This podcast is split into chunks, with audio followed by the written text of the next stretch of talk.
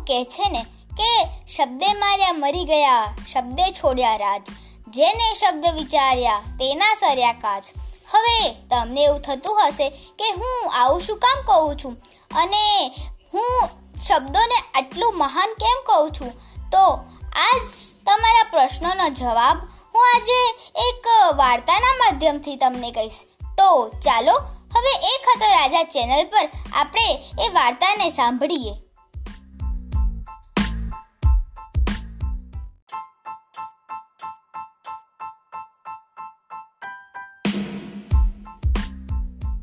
એક જંગલમાં શેરું કરી અને એક સિંહનું બચ્ચું રહેતું હતું. એક દિવસે એની મમ્મીએ કીધું, શેરું, તું હવે મોટો થાય છે. હવે હું તને આજે ખાવાનું નહીં આપું. તું જાતે જા, જંગલમાં જા અને પોતાનો જાતે શિકાર કરીને આવ. અને શેરુ તો ખૂબ જ ખુશ થઈ ગયો કારણ કે પહેલી વખત શિકાર કરવા જતો હતો ને એટલે અને એ તો ખુશ થતો થતો જતો હતો ત્યારે એને રસ્તામાં એક ઘુવડ મળ્યું. ઘુવડે પૂછ્યું કે અરે શેરુ, તું ક્યાં જાય છે અને આટલો ખુશ કેમ છે? ત્યારે શેરુએ ખુશ થઈ થઈને કીધું કે અરે ઘુવડ, હું તો છે ને પોતાની જાતે શિકાર કરવા જાઉં છું. તો ગુવડે એને સાંભળીને તો ગુવડ તો હસવા લાગ્યો કે અરે, તું આટલો નાનો તો છે અને તું જાતે શું શિકાર કરીશ? જા જા, તું તો એક નાના હરણના બચ્ચાને પણ નહીં પકડી શકે.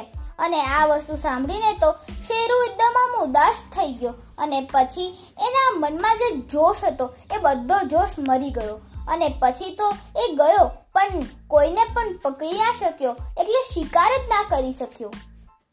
અને બીજા દિવસે શેરુ તો પાછો જંગલમાં નીકળી પડ્યો. શિકાર કરવા માટે પણ આ દિવસે છે ને એનામાં બિલકુલ ઉત્સાહ જ નહોતો. અને પછી એને રસ્તામાં વાંદરો મળ્યો. વાંદરાએ પૂછ્યું કે, અરે, શેરુ, તું ક્યાં જાય છે? અને આટલો આમ તારામાં જોશ કેમ નથી? તો શેરુએ કીધું કે, અરે, છોડો ને વાંદરા ભાઈ. હું તો એમનામાં શિકાર કરવા જઉં છું.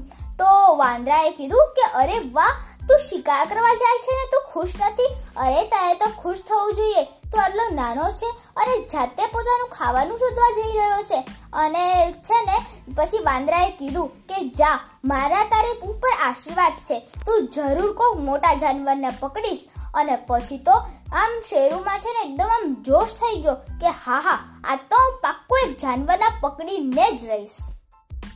અને સાચે થયું પણ એવું. એ દિવસે શેરુએ એક મોટા હરણનો શિકાર પણ કર્યો. અને આ વાર્તા પરથી આપણને શું શીખવા મળે છે મિત્રો? આ વાર્તા પરથી આપણને એવું શીખવા મળે છે કે શબ્દોની અસર આપણા પર એટલી હાવી ના થઈ જવી જોઈએ કે આપણે આપણા ધ્યેયથી ચૂકી જઈએ. ને આ જ સારા વિચાર સાથે આજે હું તમારી પાસેથી રજા લઉં છું. એક હતો રાજા ચેનલ પરથી. ચાલો, હવે પછી મળીશું. આપ સૌને મારા જય સ્વામિનારાયણ.